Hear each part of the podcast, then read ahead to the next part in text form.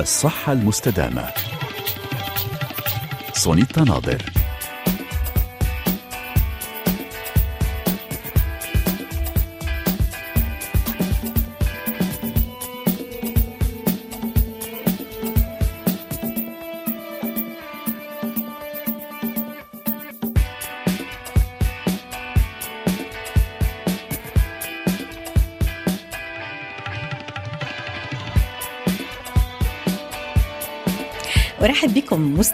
في هذه الحلقة الجديدة من الصحة المستدامة. سعيدة جدا أن أقدم لكم ملفا صحيا جديدا نسهر فيه على صحتكم. واليوم نستضيف طبيب جديد ينضم إلى لائحة أطباء الصحة المستدامة للمساهمة معنا في هذه المهمة النبيلة والإنسانية وهي السهر على صحة المواطن العربي البروفيسور جورج بطرس تادي الاختصاصي في جراحة وزراعة القلب رئيس الجمعية الأوروبية الأسيوية لجراحة القلب هو ضيفي اليوم لفتح الملف التالي أي مشاكل قلبية تحلها التقنيات الجراحية الجديدة.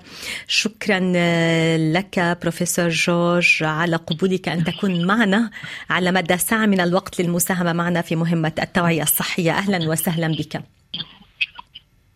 أهلا بكم وشكرا على الاستضافة.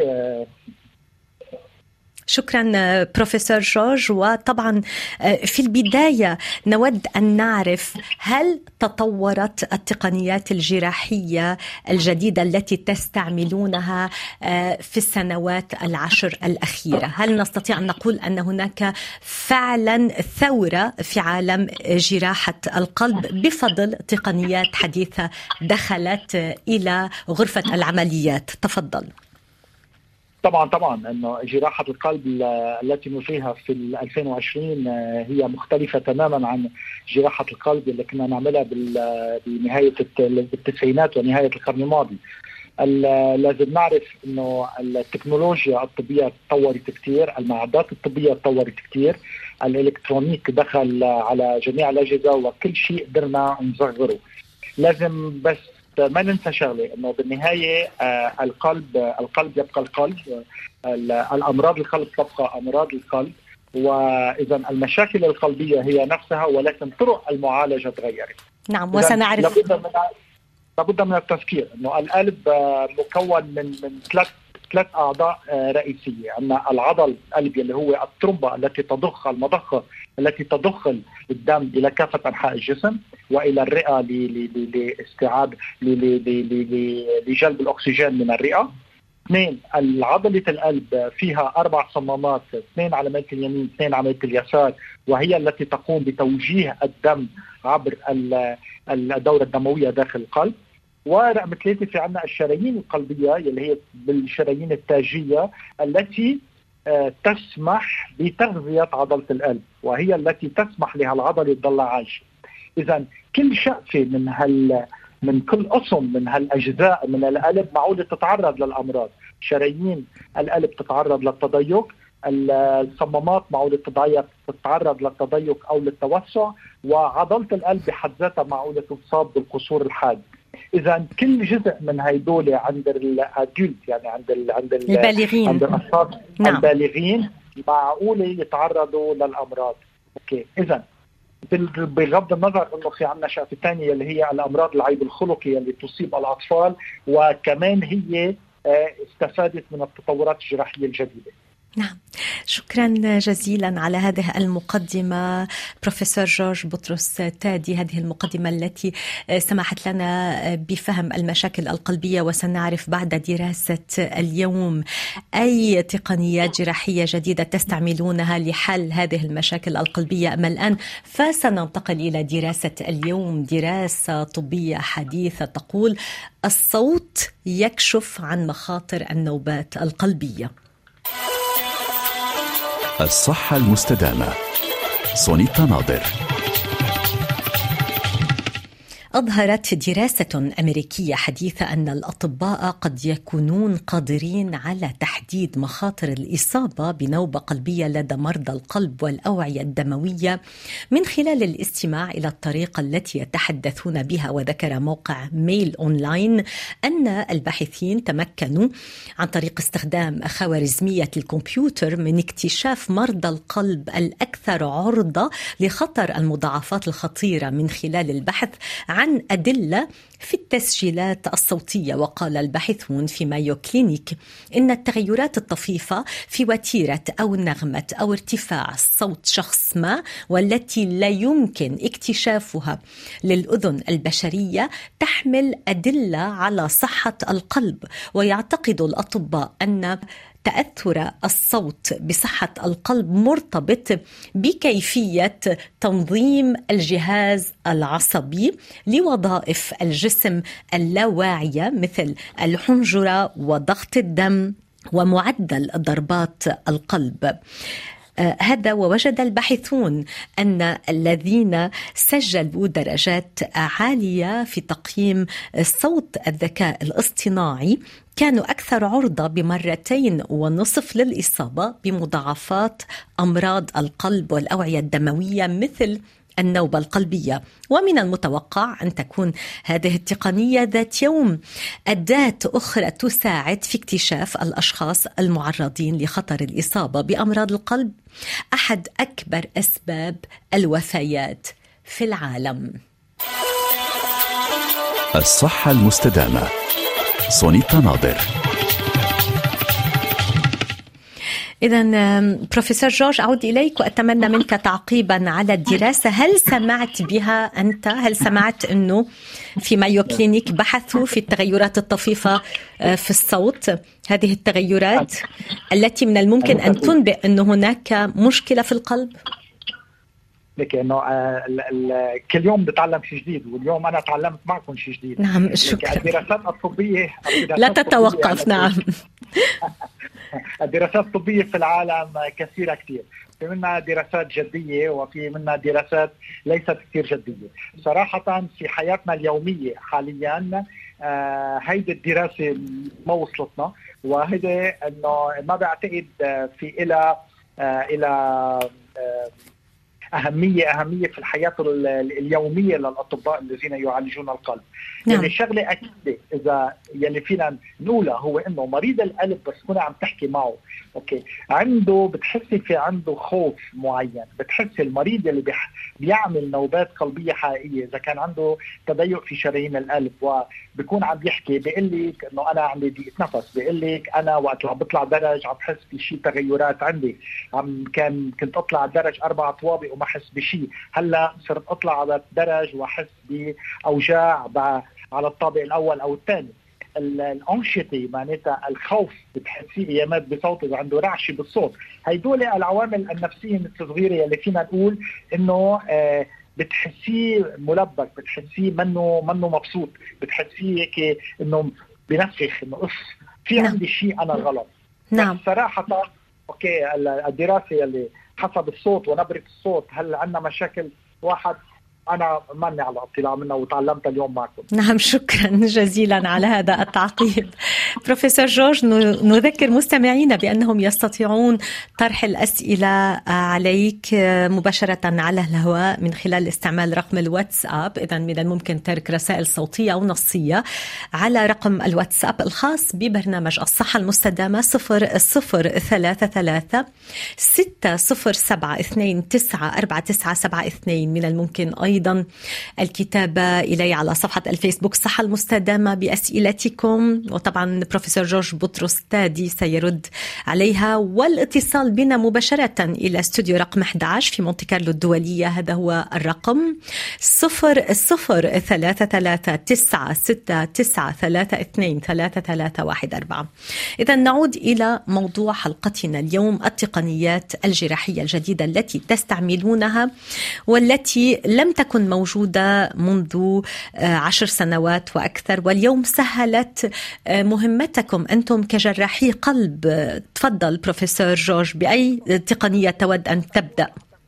حتى نكون منطقيين وما نضيع المستمعين، نحن فينا نقول إنه أمراض الشرايين مثلا، اليوم كيف بنعالج أمراض الشرايين؟ نحن بنعرف إنه شرايين القلب تتعرض للانسداد بسبب أربع أسباب أساسية، اولا الدخان، اثنين السكري، ثلاثة الضغط المرتفع، وأربعة الكوليسترول وارتفاع التريجليسيريد الشحنيات الثلاثية. اذا الشرايين اليوم بس تسكر okay المريض حيحس بأوجاع بالصدر حيعمل crise قلبية منهم بيعملوا جلطة قلبية قاسية وبتضعف عضلة القلب.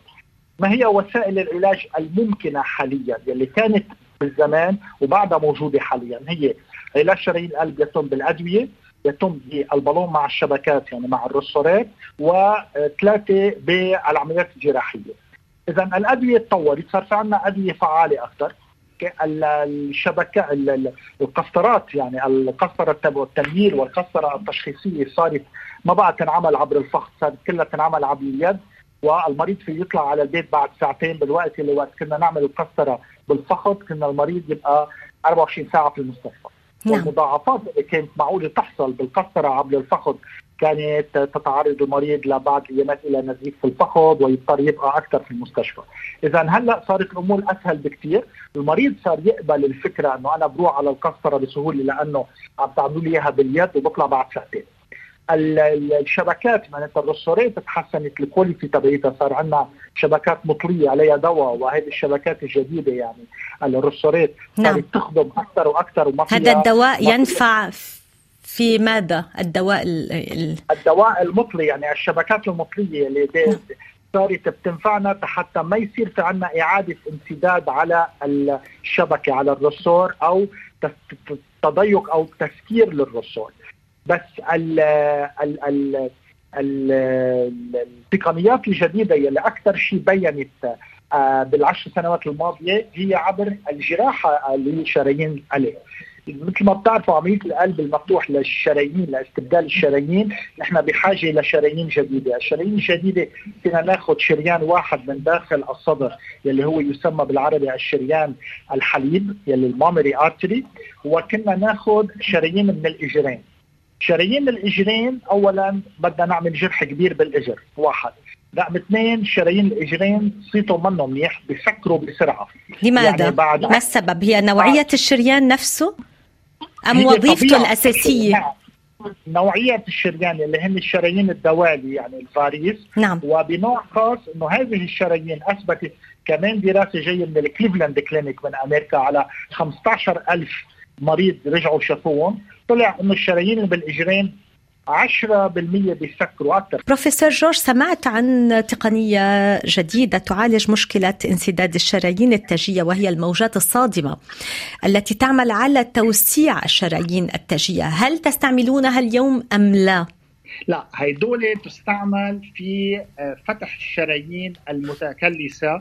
okay ساعتها إذا ما بنقدر نفتح الشريان بواسطة البالون مع الشبكات بنفوت sonde تبعت الموجات الصادمة إيه لحتى توسع تكسر التكلسات الموجودة داخل الشريان ومن بعدها إذا بتفتح الطريق قدام ترجع البالون مع الشبكة. هيدي التقنية جديدة. نعم. التقنية ما بتستعمل آه، يوميا تستعمل نعم. في حالات فقط وقت تكون عندنا تكلسات كثير قوية على الشريان. نعم. إحنا كنا عم نحكي إنه التقنيات الجديدة على الشرايين بزراعة الشرايين إذا اليوم صرنا نستعمل شرايين داخل الصدر فقط ما بقى ناخذ شرايين الدوالي ابدا نعم. من الإجرين هل تعتقد إنه في بعض البلدان اليوم ما زلنا نلجأ إلى استعمال شرايين الساق مزبوط. رغم صح مزبوط نعم. أكثر من 80% من جراحين القلب حول العالم ما زالوا يستعملون العملية القديمة ولكن اليوم بالمستشفيات الأوروبية والأمريكية المتقدمة جدا ونحن ببيروت بلشنا نعملها كمان إنه كل المرضى بياخذوا شرايين من داخل الصدر ما بقى ناخذ شيء من الاجرين العملية أفضل العملية أهين العملية على المدى البعيد أفضل بكثير للمرضى لأنه الشرايين من داخل الصدر أثبتت إنه ما بتسكر مع الوقت. نعم. اذا هذه نقطة هامة جدا. في زراعة الشرايين وعلاج شرايين القلب نعم. هل آه، هناك اليوم أيضا تكنولوجيات حديثة تستعملونها؟ آه، بروفيسور جورج بطرستادي آه، من الممكن ربما أن تخفض عدد النوبات القلبية؟ هل هناك اليوم تقنيات تسمح بوقاية وليس فقط في علاج الأمراض القلبية والمشاكل القلبية؟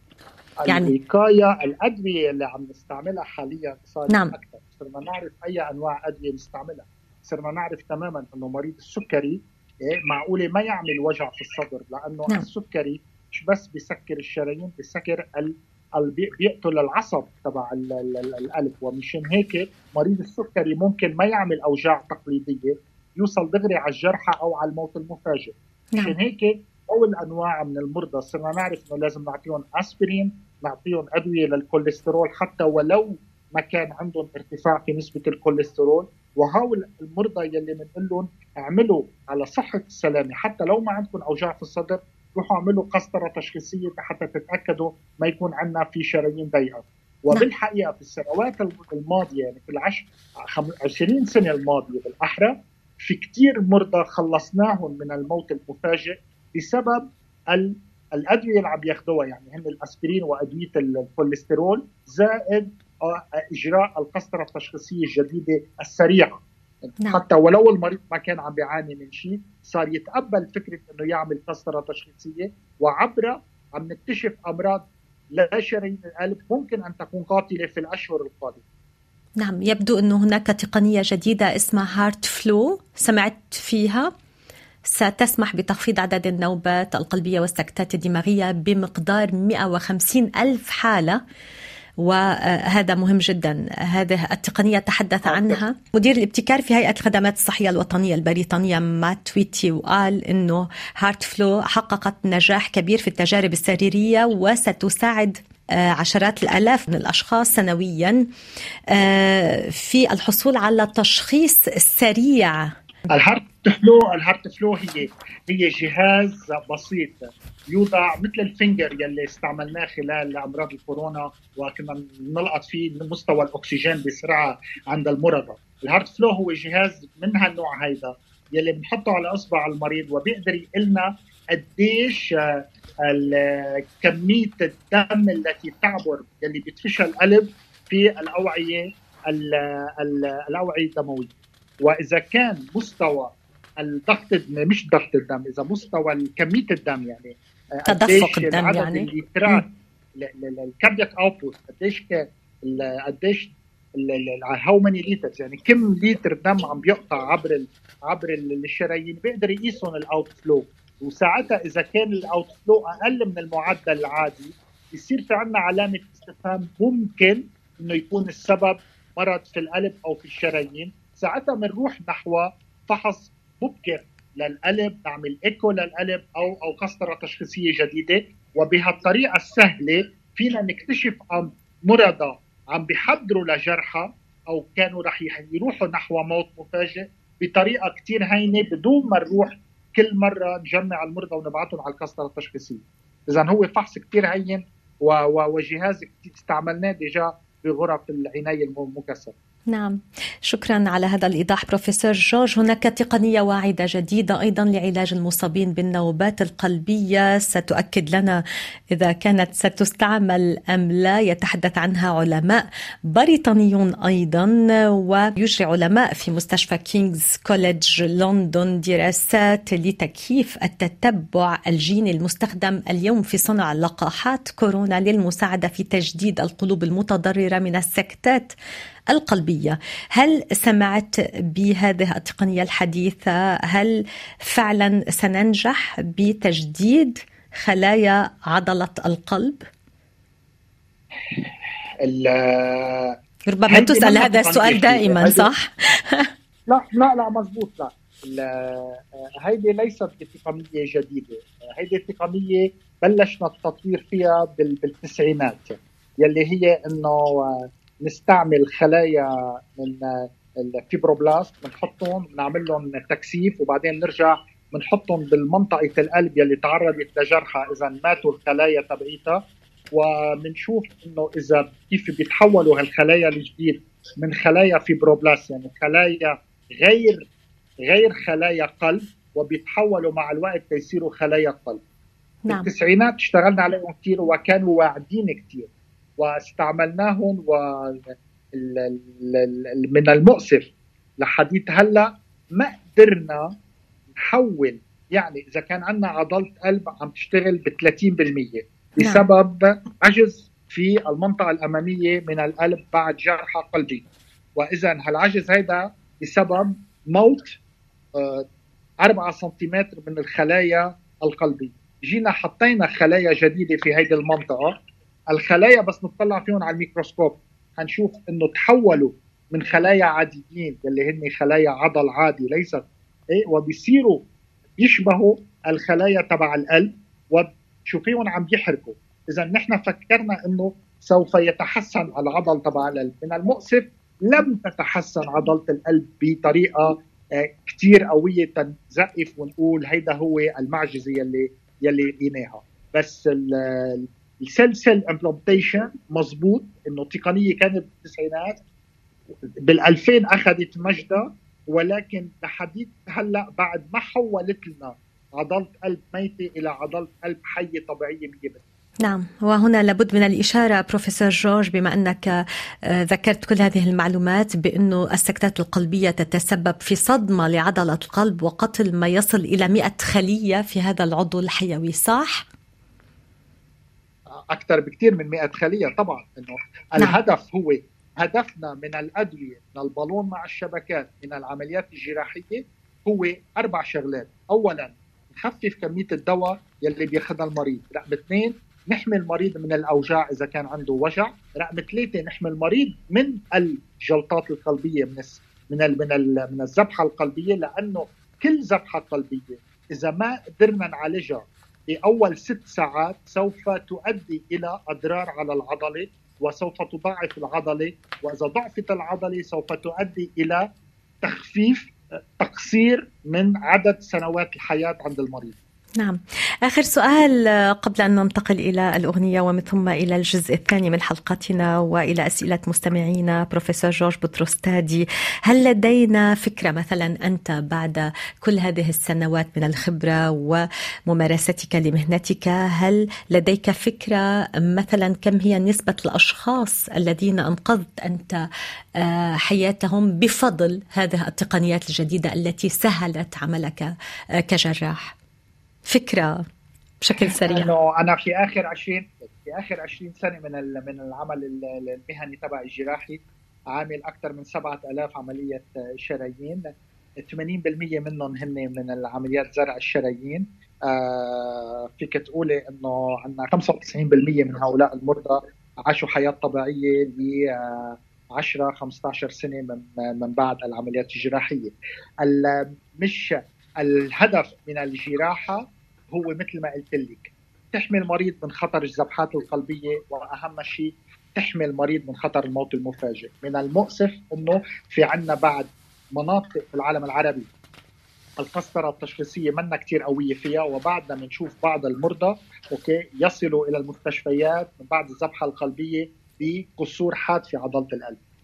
نعم. وأنا أعلم أنك عملت مؤخرا كثيرا آه، آه، محاضرات حول البنى التحتية لمرضى القلب وأقمت عدة دراسات ربما سنخصص حلقة فيما بعد لطب وجراحة القلب أثناء الأزمات الاقتصادية والكوارث.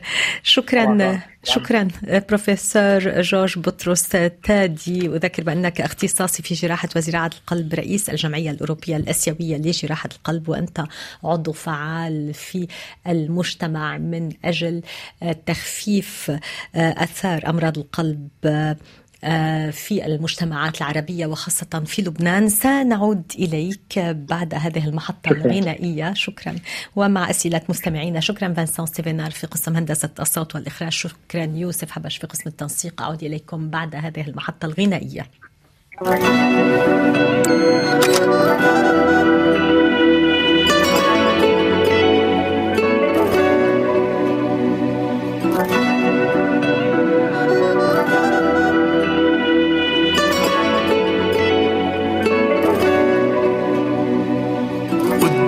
الكل بقولها لك خليني أقولها.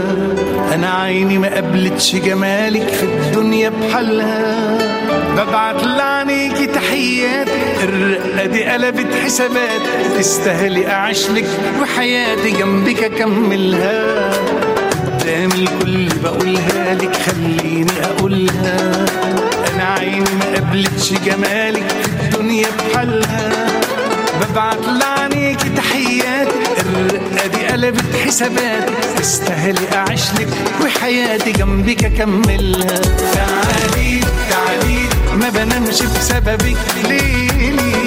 سيرتك صاحبة مواويلي صورتك مش بنساها. شغلاني شغلاني. والشوق عمال يملاني. كده بقى؟ هستنى إيه تاني؟ مش محتاجة ما بنامش بسببك ليلي سيرتك صاحبة مواويلي صورتك مش بنساها شغلاني شغلاني والشوق عمال يملاني؟ كده بقى هستنى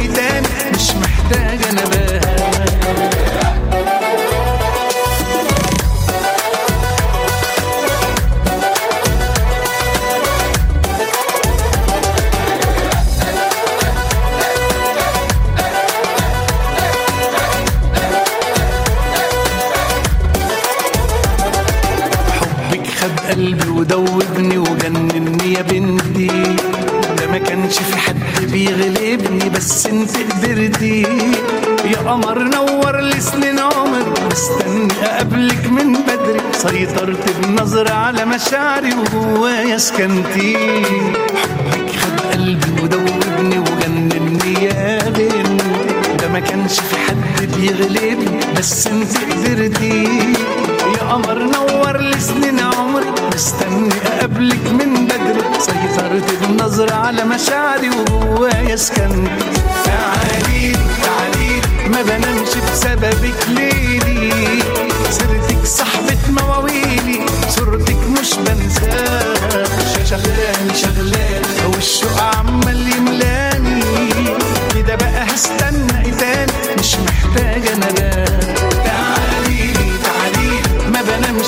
بسببك ليلي.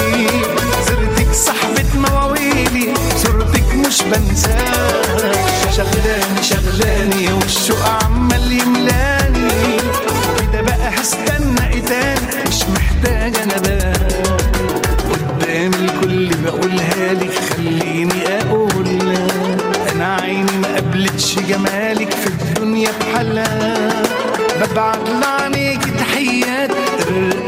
قلبت حسابات تستاهلي اعيشلك وحياتي جنبك اكملها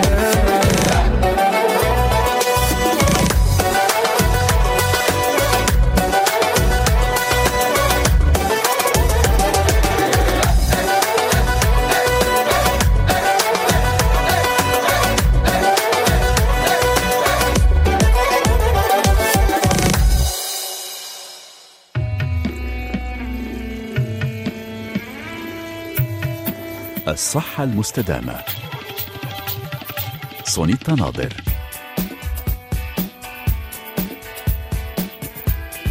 أرحب بكم مستمعينا مجددا في حلقة اليوم ومجددا أرحب بضيفي العزيز يشارك معنا للمرة الأولى في مهمة التوعية الصحية عبر أثير مونتي كارلو الدولية ومن خلال برنامج الصحة المستدامة هذا البرنامج الذي يسهر على صحة المواطن العربي أينما كان.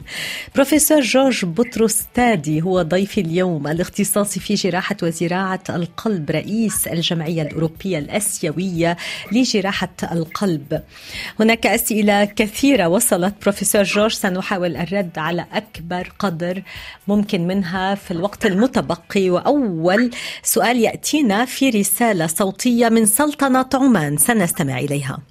مساء الخير دكتور. آه، لو سمحت عندي سؤال دكتور. أنا عندي آه، ارتجاع بالصمام المترالي. نسبة قليلة. آه، أعطاني الطبيب آه، حبوب آه، الأسبرين ولكن حبوب الأسبرين عملت لي هذا تصبغات في الجلد. اضطررت أن آه، بلافكس الحين أنا مستمر على Plavix هل ممكن أستعمل ال Plavix في الأسبوع مرتين أو ثلاث مرات بدلا من يومية؟ لأنني لأن عندي قصور كلوي. وشكرا جزيلا.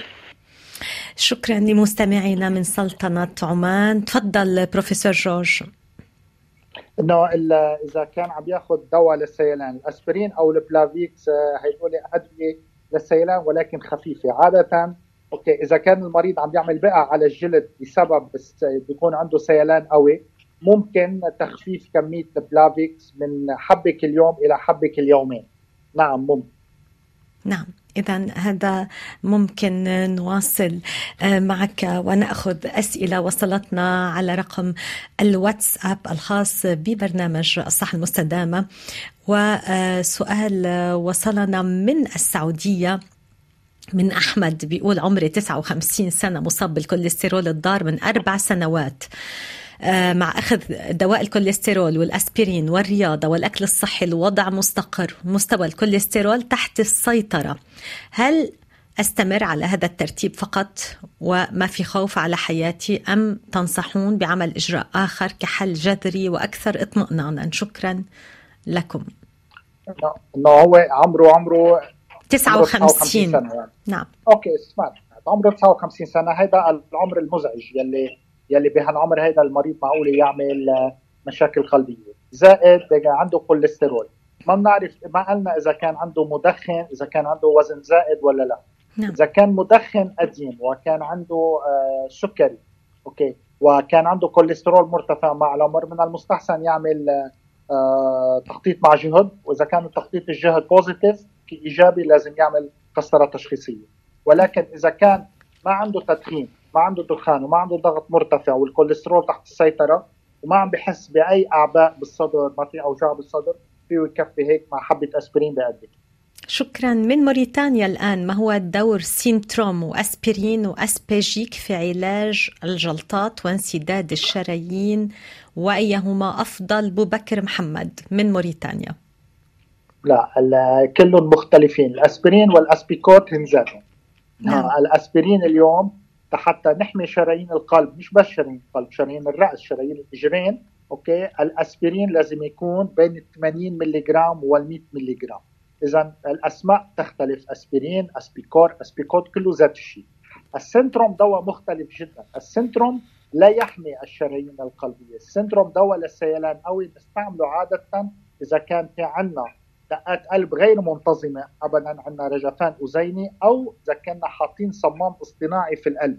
إذا ما بيأدينا الأسبرين في الصمام الاصطناعي لازم نحط إيه دواء مسيل للدم قوي اللي هو ال Sint ال Sintrom ليس دواء يلعب فيه بدون ما يكون عندنا تحت مراقبة طبية طبيب. مباشرة.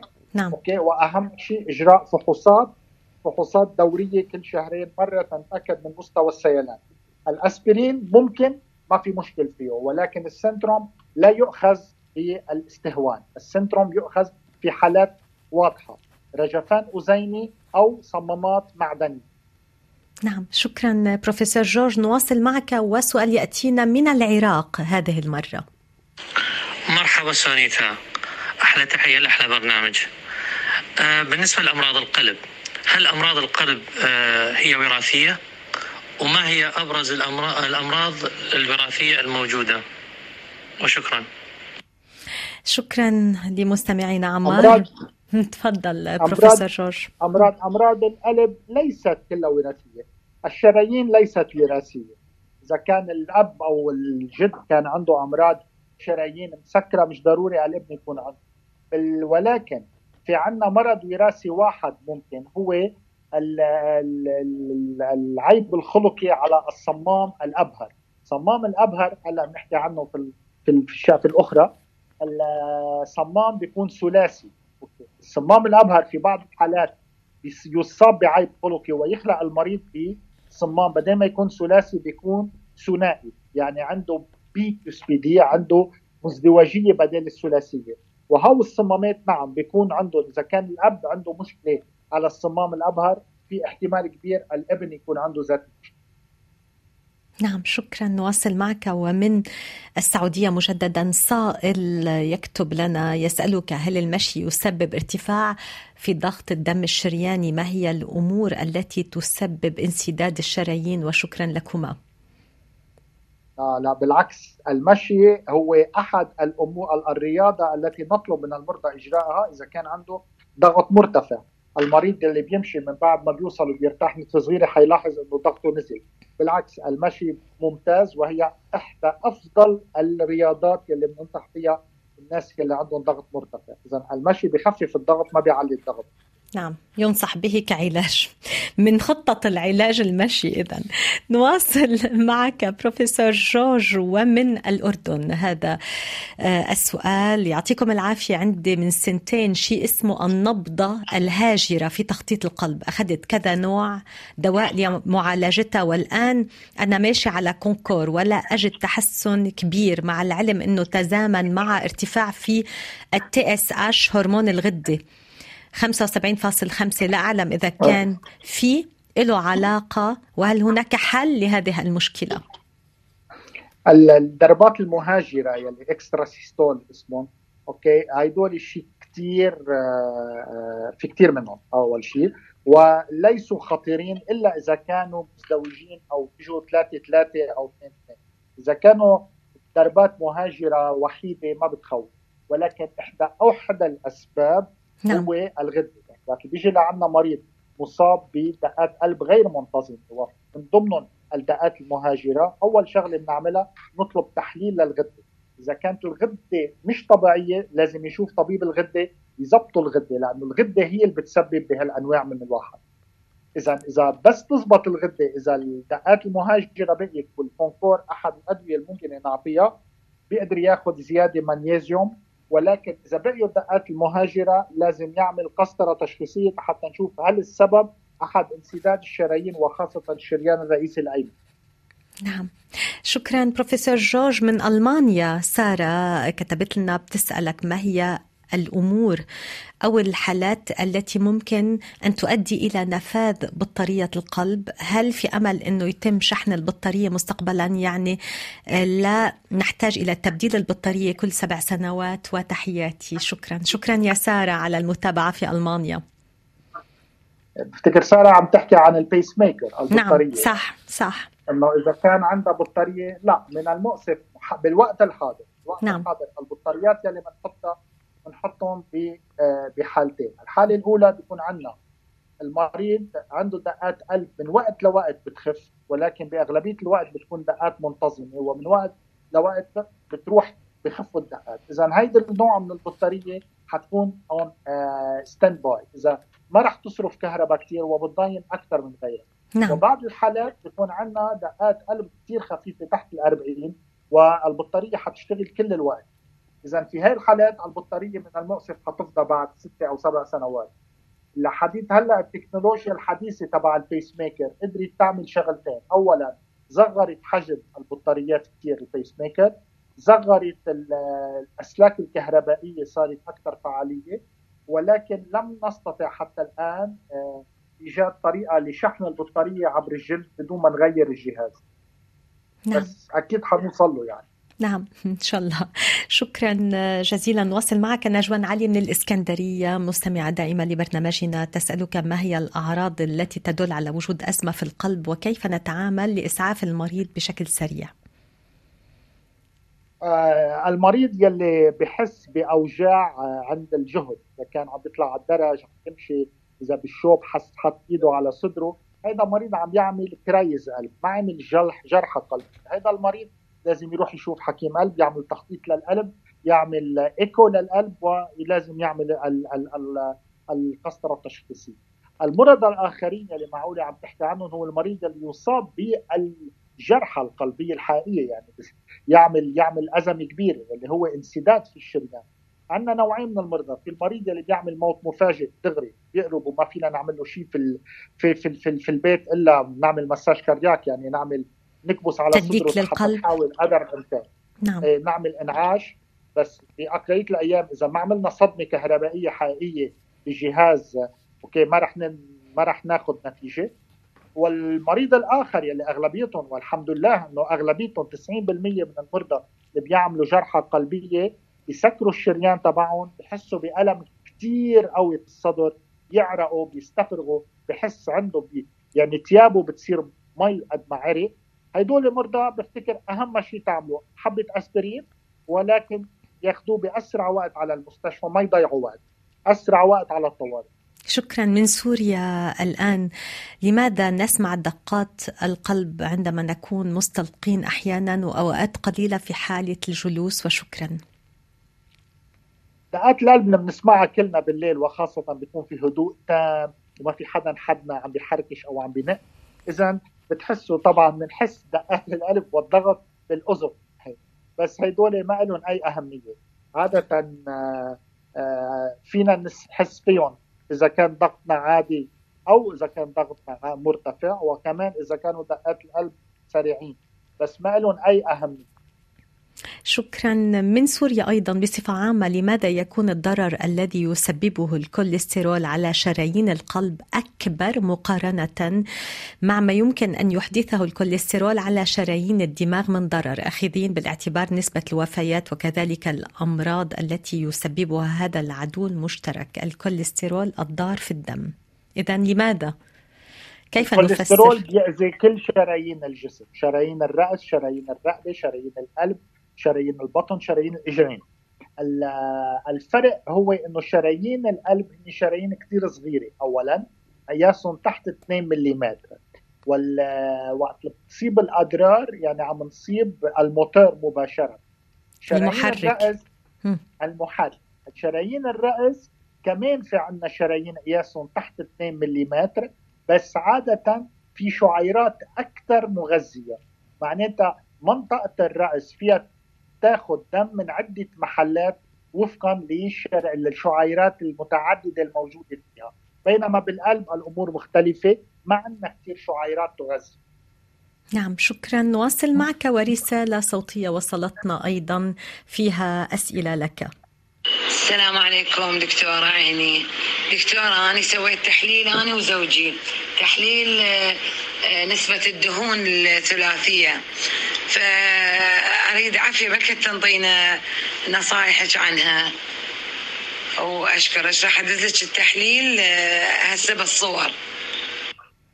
شكرا. إذا الرسالة تأتينا من العراق وأرسلت لنا بالتحليل لا أستطيع أن أطلعه ل للدكتور الآن ولكن سأرسله فيما بعد بروفيسور جورج. آه، إذا يعني بتصور عم تسأل عن الشحميات الثلاثية و نعم. الشحميات الثلاثية معناتها نسبة ال triglycérides المرتفعة. نسبة ال triglycérides مرتفعة تأذي شرايين القلب مثل الكوليسترول وعادة يلي بدنا ننتبه فيه العالم ما بيعرفوا إنه هيدي هي السبب. ال triglycérides يرتفع بسبب اولا المعجنات والحلويات والمكسرات يعني الفستق يعني كل شيء بناكله بالعالم العربي. كله بناكله وبين هلال أيضا الكحول. نعم. هو هن الأمور؟ هدول لأنه العالم ما بيفكروا إنه فيهم كوليسترول بتلك هدول ما فيهم شحميات ما فيهم شحم. هن بالحقيقة بيعلوا ال triglycérides اذا بدنا نبعد عن المكسرات الفستق بدنا نبعد عن المعجنات وعن المعكرونة وإذا كنا بنشرب كحول بنخفف الكحول. نعم شكرا لك. أيضا من العراق هذا السؤال وليدتي عملت قسطرة بسبب تضيق الشرايين منذ عام 2013 وعملت بالون لشريانين وشبكة لشريان في ثلاث تضيقات الذي سببه نقص الهيموج سببه لها نقص الهيموغلوبين بالدم إثر إجراء عمليتين تبديل المفصل. هي في حالة متابعة دائمة مع طبيب القلب والوضع مستقر والحمد لله بماذا ينصح دكتور جورج هل تخطيط القلب والإيكو وتحاليل الدم كافية للمتابعة؟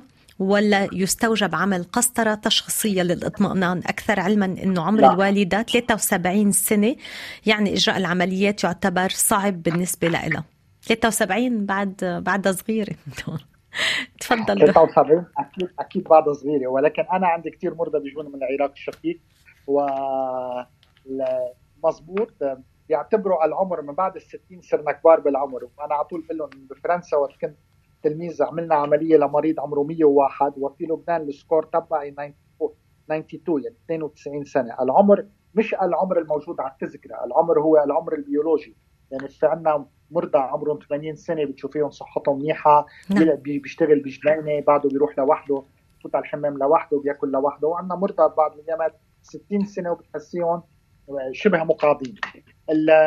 بالنسبة للمريضة المريضة يعني حسب ما فهمت عندها كان مشاكل بشرايين القلب عملوا لها شبكات وعملت بعدين عمليات جراحية لإجريها. إذا اليوم المريضة منا حاسة بأوجاع بالصدر؟ وما عندها نوبات قلبية ما في لزوم نعمل لها شيء. الفقر الدم اللي عندها إياه هو يمكن بسبب عمليات عمليات الجنين ولازم آه، تاخذ فيتامينات تتعلي تتعلي كريات الحمر تبعها. نعم. ولكن إذا عم بتحس بأوجاع بالصدر وضيق بالتنفس وهدول لازم تعمل قسطره تشخيصيه جديده شكرا بروفيسور جورج. لديك أسئلة كثيرة. أول مشاركة وكل المستمعين بدهم يطرحوا أسئلة عليك والوقت أصبح ضيق جدا. باقي لدينا آه، فقط دقيقتان للرد على أكثر من عشرة أسئلة ولكن سنطرح آه، فقط آه، سؤالان أو ثلاثة على الأكثر. أم جيلان من قطر بتطرح لك السؤال. دكتور بتعب عندما أصعد السلم وضربات القلب بتزيد والتنفس بيتغير. هل هالشي طبيعي؟ بدنا نشوف قديش الوزن اولا هل هناك عندنا وزن زائد؟ رقم اثنين إذا لقى بدها أكيد تعمل إيكو للقلب حتى تشوف ما هو وضع عضلة القلب وما هو وضع الصمامات القلبية. هذه وحدة.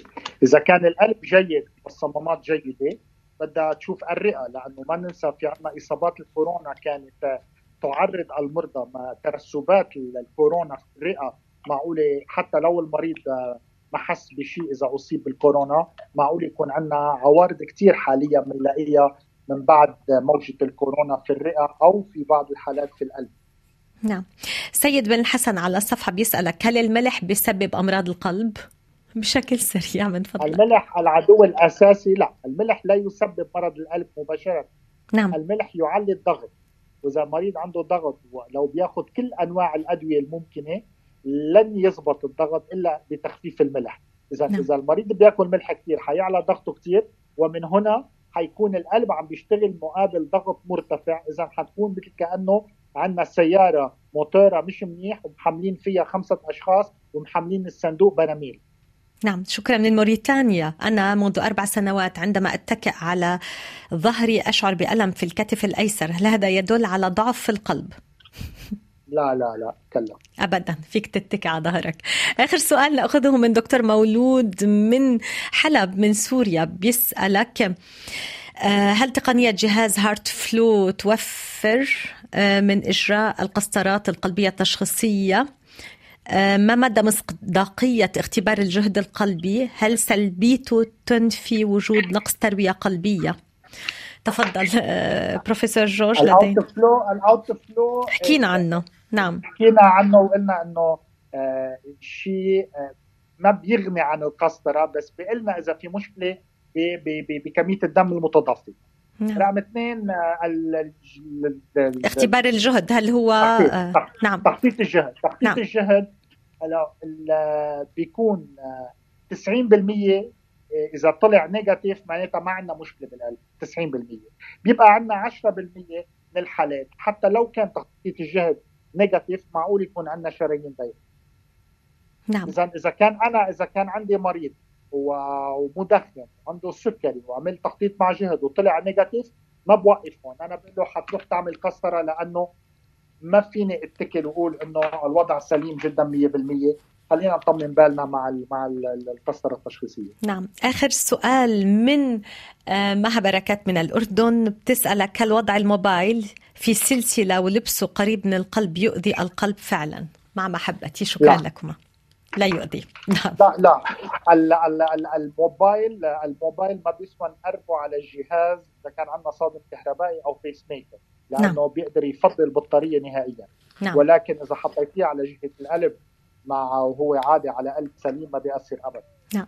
شكرا جزيلا. أعتذر من كل المستمعين الذين لم أستطع أن أطرح آه، أسئلتهم. شكرا بروفيسور جورج بطرس على مساهمتك معنا في مهمة التوعية الصحية من مونتي كارلو الدولية وبرنامج الصحة المستدامة. أنت الاختصاصي في جراحة وزراعة القلب ورئيس الجمعية الأوروبية الأسيوية لجراحة القلب. شكرا فانسان ستيفينار شكرا لكل مستمعينا وليوسف حباش أعود إليكم غدا مع حلقة جديدة من الصحة المستدامة. دمتم بألف خير إلى اللقاء bye bye.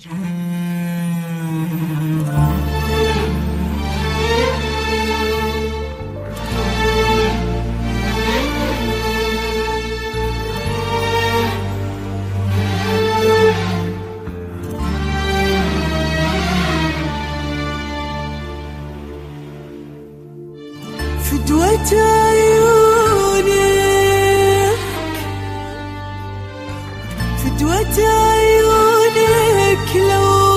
فدوة